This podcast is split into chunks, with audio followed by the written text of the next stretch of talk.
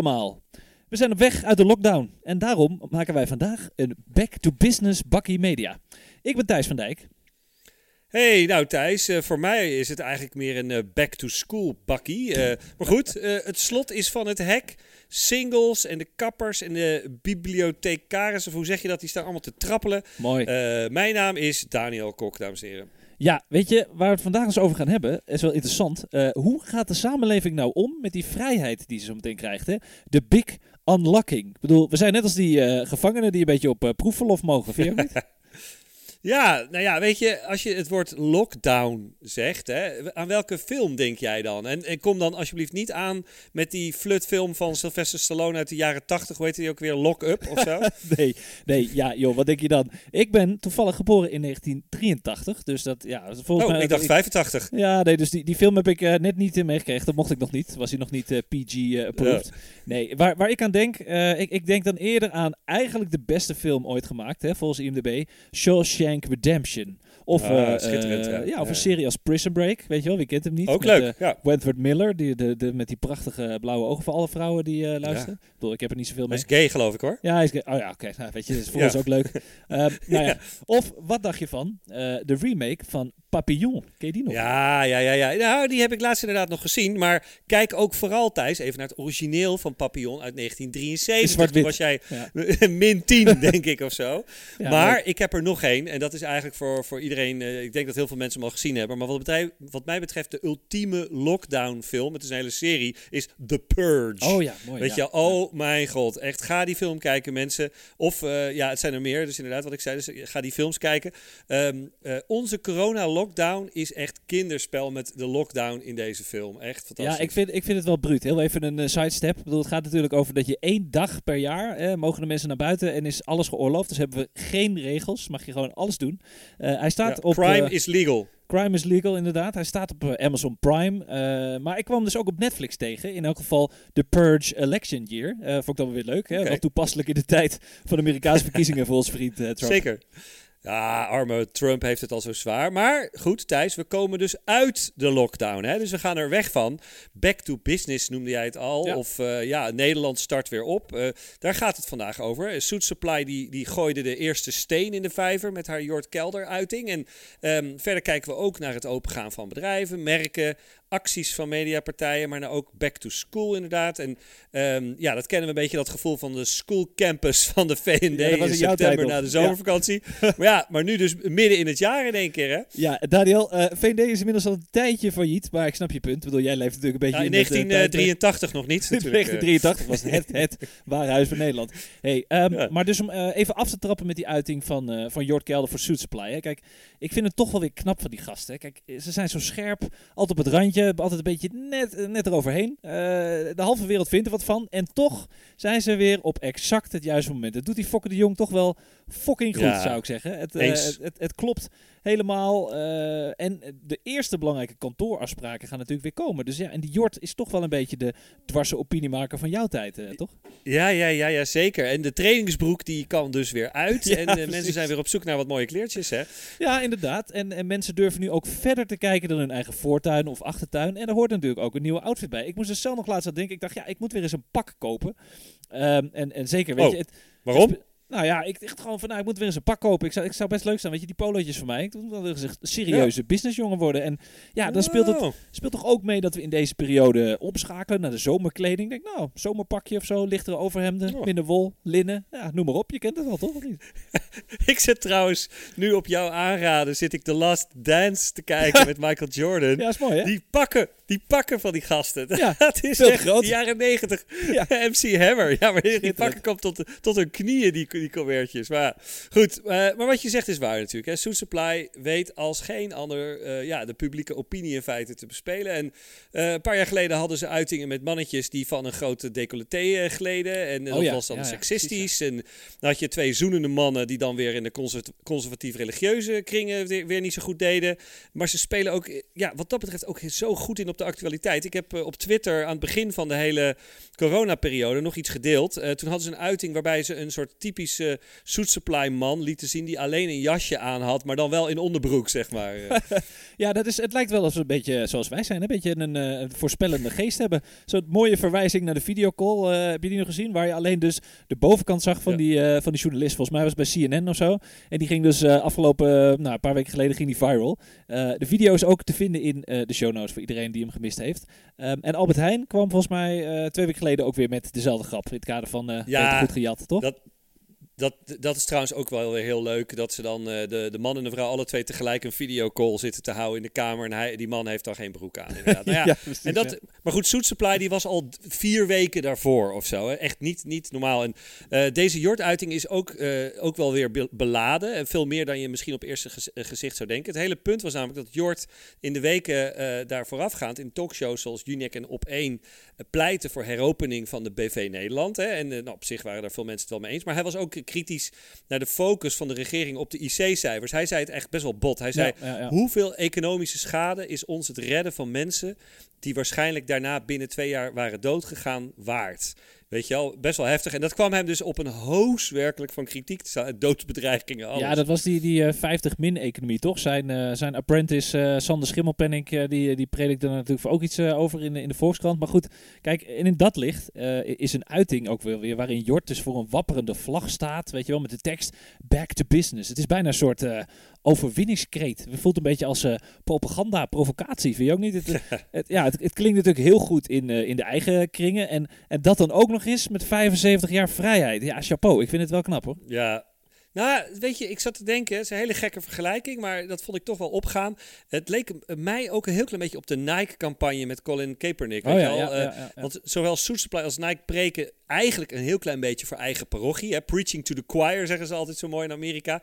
En weet je, bij Nike ging het om de Afro-Amerikaanse groep die drie keer zoveel sneakers koopt. En bij Suit Supply gaat het dan de ondernemers en managers die, die drie keer zoveel pakken kopen. weet je wel? Mark my words, hè? de ondernemer. Nou ja, ik ga dat doen als ondernemer. En maar eh, die timing is natuurlijk wel, wel briljant. Hè? We zitten, zijn net na uh, nou ja, bevrijdingsdag, na de persconferentie van Rutte over de versoepeling was ook volgens mij exact een paar dagen oud. En ja, ze zijn op dit moment echt wel de eerste en, en nou ja, een van de weinigen met, met een statement uh, die hebben kunnen inhaken. En op deze manier hebben ze dat echt wel tot kunst verheven, vind ik. Um, maar tegelijkertijd, wat jij ook zegt, ze kregen ook alweer het commentaar dat de uiting een beetje fascistisch en nationalistisch overkwam. Nou ja, dat hebben ze ook wel. Ja, wat moet je daarmee, man? Ik, weet je, ik weet het niet hoor. Ergens snap ik wel dat mensen dan er, uh, ergens een parallel zien. Weet je wel, een blonde man die staat met een vuist omhoog of wat is het.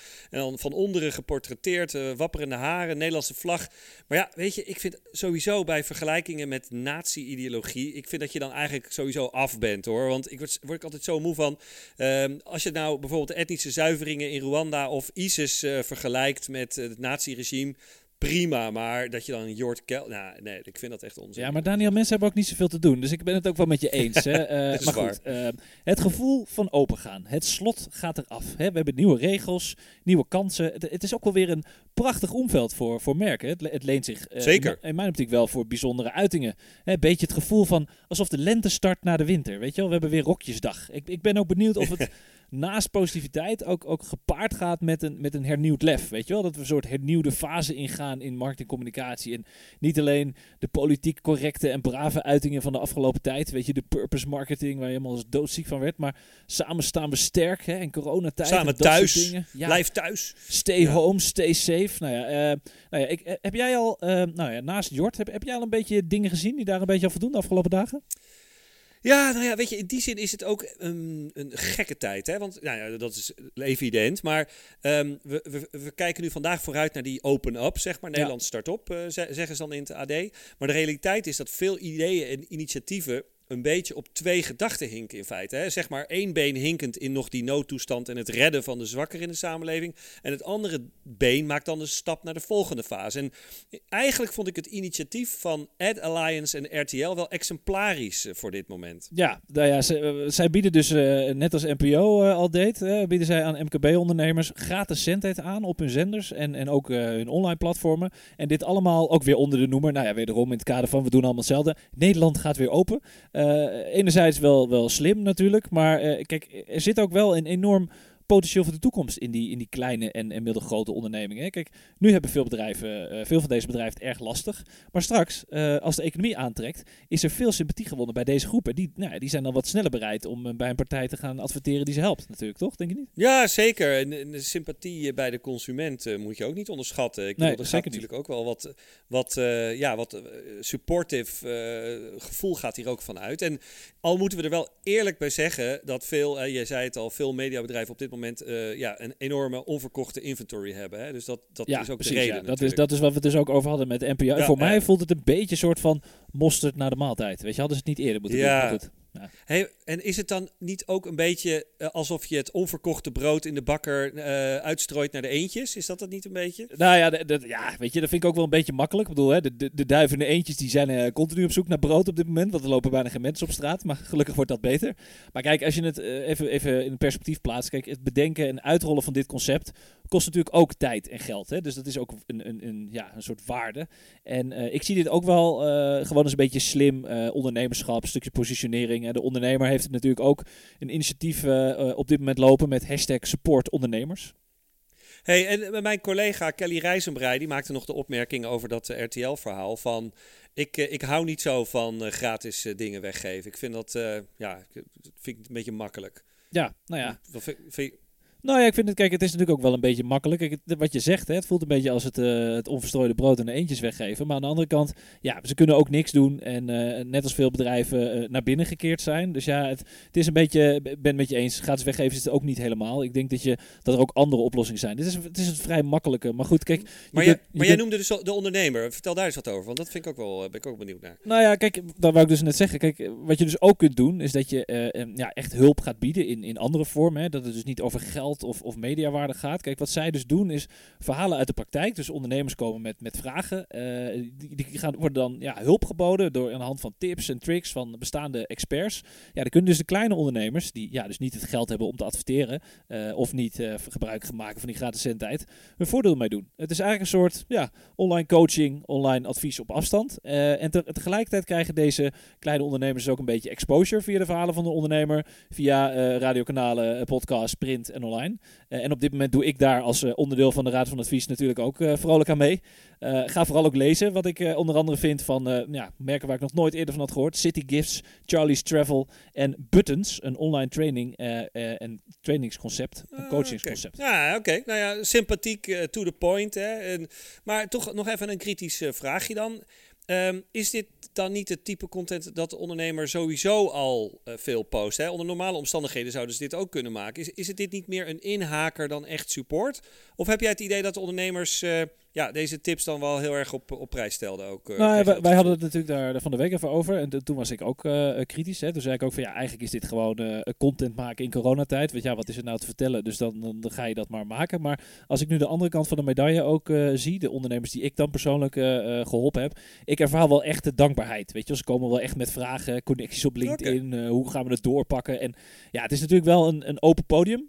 maar aan de andere kant, het is wel content voor beide partijen die, die ja, die een positieve gebruik kan worden. Dus ik zie het wel als een eh, win-win op dit moment. Oké, oké, fair enough. En ik vond, uh, als ik eerlijk ben, een paar weken geleden vond ik het echt heel erg sterk van de ondernemer. Toen had Rutte net zijn speech uh, afgeleverd waarbij de scholen weer werden geopend. En toen kwam uh, Geert van den Broek, directeur van de ondernemer, ja, met een kritische LinkedIn-post. En daarin verweet hij Rutte dat het meer een persconferentie voor het jeugdjournaal was. Dat ik wel, wel eigenlijk wel leuk gevonden.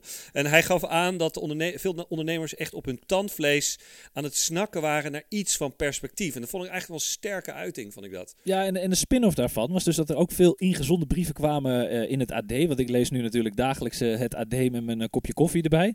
En daar werd, ja, ik kreeg nog net geen doodsbedreigingen. Maar er waren wel heel veel mensen die dus een mening daarover hadden. En ja, weet je wat er wel de andere kant van de medaille is? Dat mede door dit soort geluiden kwam toch het kabinet, denk ik, daarna wel razendsnel met vervolgstappen voor die ondernemers en die horeca-ondernemers en die restaurants. Dus ja, aan de ene kant is het ook ingegeven door de teruglopende IC-cijfers. Maar een, shout-out voor Gerard en de ondernemer om dit ja, aan de kaak te stellen, vind ik.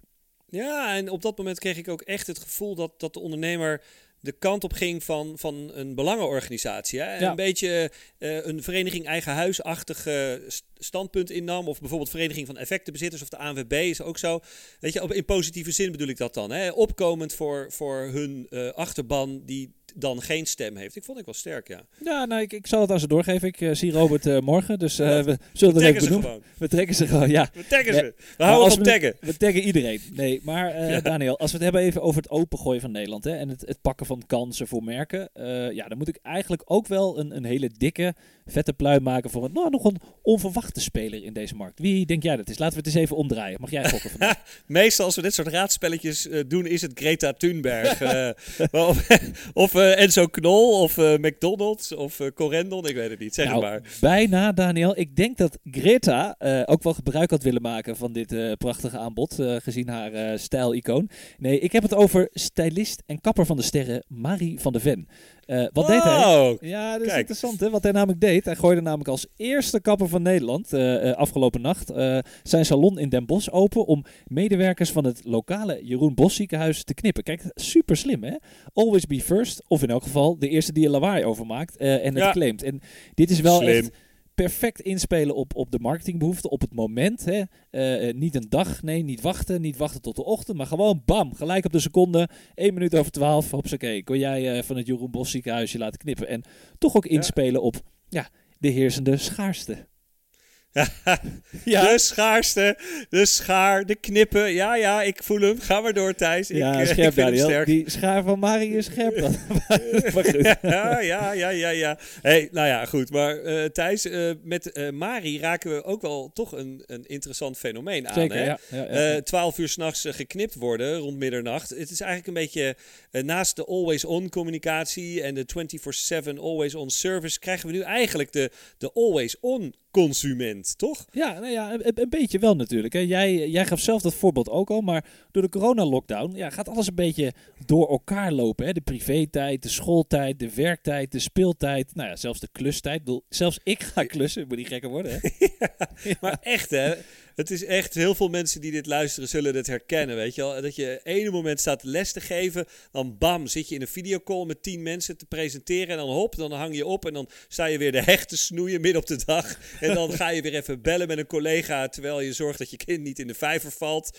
Uh, ja, was er trouwens eh, heel veel drama hier uh, bij de vijver, want er had een meeuw die had het, nestje van de meerkoet, had die kleine babymeerkoetjes eruit. Nee, eruit, dat bij het begin van de lente. Ongelooflijk. Ja, en terwijl ik aan het bellen was met mijn collega of zo. Maar goed, en qua 24-7 dan, vaak betekent dit dat je je werk soms uh, laat liggen omdat je met je kinderen bezig bent of, aandacht, uh, of dat ze aandacht nodig hebben. En in mijn geval kon ik kan ik gewoon niet simpelweg gewoon uh, dingen bedenken of presentaties maken overdag. Nee, Weet je, het lukt me gewoon niet. En vaak, ja, en vaak na kinderbedtijd, na acht uur uh, online, uh, hè, dan, zet, dan klap ik de laptop open en dan, ja, dan begint het werken tussen 8 en 12. Dus je maakt hele gekke werkdagen. Ja, Dit, dit was ook de eerste keer dat ik bij Bakkie Media dacht, zal ik nou een kopje koffie nemen of zal ik nou een glas whisky nemen? Want dames en heren, deze nemen we voor het eerst s'avonds laat op na kinderbedtijd. Ja. Maar dat doet me wel denken aan uh, uh, geweldige back-to-school commercial van deze week die ik tegenkwam van bol.com. Het, het is, ik kreeg ook een beetje het gevoel als, alsof jij daar ineens een uh, gastrol in speelt, weet je wel? Twee ouders in badjas, met gezichtsmaskers op, komkommers op, op de ogen, te chillen op de bank. En ineens, pam, staan de kinderen weer voor het raam, klop, klop. Ja, pap, ik ben mijn schooltas vergeten. Die ouders schrikken zich rot wanneer het meisje dat zegt. En dan komt de payoff de winkel van eindelijk weer naar school. Van gezichtsverzorging en alles om te relaxen. En dat allemaal in 15 seconden, hè? dat is ook wel knap. Ja, het was hele kort inderdaad. Het is helemaal ja. raken. Het was ook een spontaan, ze waren volgens, bezig met, volgens mij waren ze bezig met de zomercampagne, las ik, uh, op de adformatie. En toen besloten ze echt spontaan dit te doen. Het is gemaakt door het bureau Dept met regisseur Anne de Klerk. Nou ja, die kende ik ook niet, maar ik kende wel de comedy die ze geregisseerd heeft, Soof. Oh ja, um, ja, ja, ja, en, ja, echt, uh, echt heel, heel leuk gedaan. En had je trouwens gezien dat dit spotje een 100% corona proef uh, is opgenomen. Dat oh, daar hebben ze, bij, hebben ze niks mee gedaan dan, helaas. Want ik heb er niks van gelezen. Maar mooi. staat op anderhalve meter nee. afstand.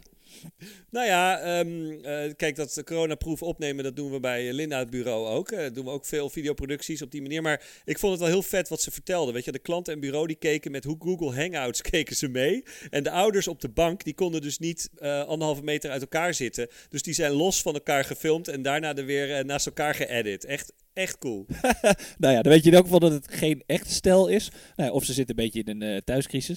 Uh, maar goed, het grappige uh, dat er dus een extra mid-season back-to-school moment is. Want ja, we zitten nu back-to-school in, in mei. Ik ben ook benieuwd wat dit voor effect heeft. En ik las ook ergens dat dit idee dus ter, naar voren kwam in de appgroep van de gasten van Dept. Dus dat ze met elkaar zaten te appen van, oh, wat ga jij doen met de kids? En dat ze daarna zeggen, ja, nu hebben we wel een echt inzicht. Dus dat vind ik wel, wel cool ja. hoe dat kan. Nee, dat vond ik uh, sowieso leuk om zo te lezen hoe dat dan tot stand komt. En, maar goed, als ik kijk naar ons, uh, is inderdaad, uh, als je het hebt over back-to-school moment. in Huizen Kok is iedereen de afgelopen maand weer helemaal in het nieuw gestoken hoor. Jasje hier, schoentje daar. En deze of geen heeft zelfs een nieuwe rugtas, mijn dochter. Arme bezorgers kwamen elke dag langs, moest ja, elke dag neerzetten nou, voor zeker. je. Ja. Ja, ja, de bezorgingsschaamte heb je natuurlijk tegenwoordig ook. Maar ja, veel bij de bovengenoemde webwinkel inderdaad besteld. En, Zouden we ons moeten ja, sponsoren eigenlijk? Vind je ook niet? Ik vind eigenlijk dat Bob.com ons moet sponsoren. nou, er zijn er misschien wel, zijn er wel meer. ja, precies. Ja. maar goed, uh, um, ja, nee, of Jort, Zoet Supply. Ik heb ook ja. wel wat over hem te gebruiken. Maar um, ja, het heeft denk ik ook te maken dat we veel online zijn. En, maar ja, naast Back to School is er ook Back to Sports.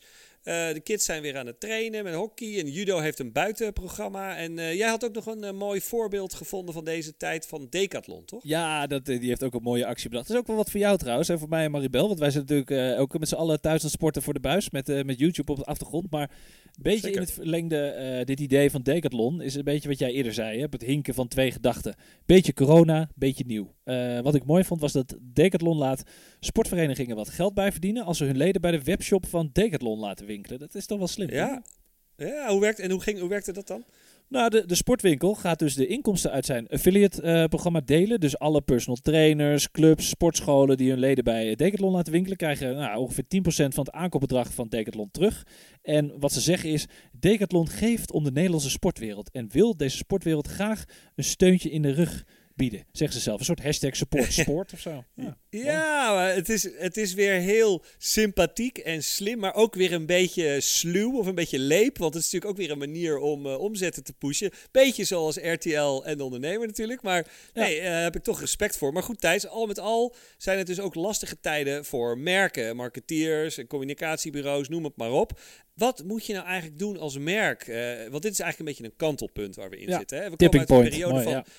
Ja. ja, we komen uit een periode van hoge sensitiviteit, nieuwe regels, weet je wel, or people die als je er niet aan houdt. En, ja, zeker. Um, het is ja, en zeker niet het moment voor uh, een paar weken geleden voor lolligheid of bravoure. Maar nu zijn de regels in één keer weer anders. En over een maand zijn ze nog weer anders. Weet je, heb je eigenlijk tips hoe bedrijven hier uh, mee om zouden kunnen gaan? Nou, leuk, leuk je te vraagt. Mijn advies is een beetje gebaseerd zoals Steve Jobs dat altijd doet. Hè, de rule of three. Dus mijn advies is in dit geval drieledig.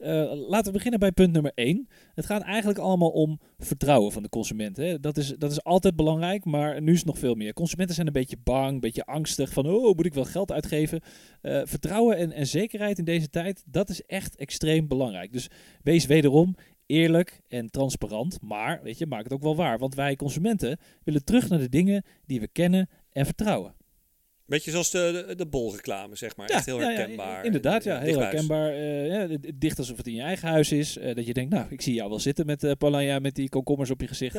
Maar wij zagen de laatste tijd ook heel veel uitingen van merken in en rondom het huis. Hè. Iedereen wilde wel iets met mobiele kwaliteit geschoten. Iedereen wilde wel thuis sporten. Nou ja, meligheid, gebbetjes. Ik bedoel, ik heb de afgelopen weken heel veel TikTok-filmpjes gezien. Maar vorige week zag ik iets. Een, een, groep bekende actrices, zoals Cameron Diaz en Scarlett Johansson. Die deden de Boss Bitch Challenge. Uh, ze gaven elkaar Oh. een klap in de camera. En een, een ander ving die dus op en gaf die weer door.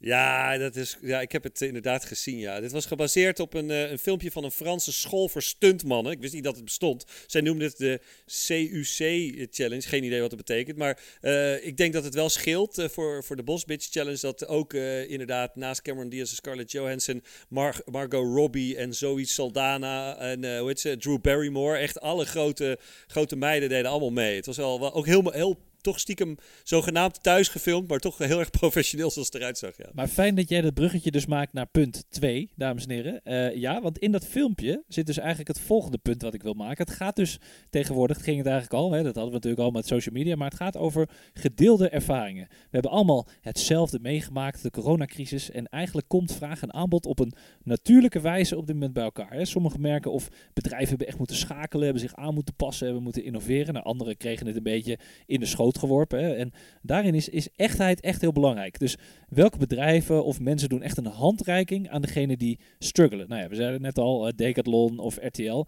Maar denk ook aan bijvoorbeeld celebrities. Hè. We hadden het net over Marie van de Ven. Maar ook Ali B met, met zijn bloemen. Uh, en Suit Supply, die speelt natuurlijk in eigenlijk op herkenbaarheid. Uh, maar dan eigenlijk de drang van de ondernemers om uit de lockdown te komen en uh, ja, weer een beetje leuk gekleed te gaan. En als laatste, ja, zeker. Punt drie. Ehm, het gaat er eigenlijk om begrip, medelijden, steun, elkaar helpen. Ja, het is allemaal leuk en aardig. Maar waar moeten we dan heen? Wat is nou het puntje op de horizon? Wat onze minister-president deed met perspectief. Het is fijn als we een soort leidraad krijgen als consument. Dus ja, niemand kan in de toekomst kijken, behalve wij. Volgens mij heel veel van die voorspellingen die wij in de afgelopen bakjes hebben gedaan, die uh, zijn uitgekomen. Maar uh, het is wel zeker dat wij uh, ja, met z'n allen de partijen die echt gaan onthouden, die de handschoen hebben opgepakt en de echte leiders zijn geweest in, in deze coronacrisis en ons daaruit hebben geholpen, Daniel. Nou ja, dat, dat zijn wel echt drie goede, goede punten als ik het inderdaad zo hoor. Dus inderdaad, wat je zegt, vertrouwen van de consument, um, gedeelde ervaringen en dan vervolgens een stip op de horizon. Weet je wel? Ja. Dus dat je verder kijkt. En um, nou, ik heb het gevoel dat sowieso welke partijen. Dat, dat, ik wil sowieso nog een keer terug gaan kijken naar de crisis en kijken wat nou de echte winnaars en verliezers waren. ik heb ook wel het gevoel dat het nu nog net wat te vroeg is, omdat het nu echt aan het kantelen is. Um, ja, maar ja, open. het is ja. wel. Ja, het is wel denk ik tijd, Thijs, om Bakkie weer een weekje in de lockdown te gooien. Je hebt gelijk, Daniel. Dit was Bakkie Media weer voor vandaag. Deze aflevering is zoals gebruikelijk terug te luisteren op SoundCloud, Spotify en Apple Podcast. Ook zijn we te vinden op de platformen van onze mediapartners, de Adformatie en de Ondernemer. En kan je ons vinden op Twitter via @bakkiemedia, op Instagram via @bakkiemediapodcast en ook op Facebook voor onze familie en vrienden. En natuurlijk kun je ons ook vinden op www.bakkiemedia.nl. Vergeet vooral niet te liken, commenten en te sharen. Tot volgende week. Bye.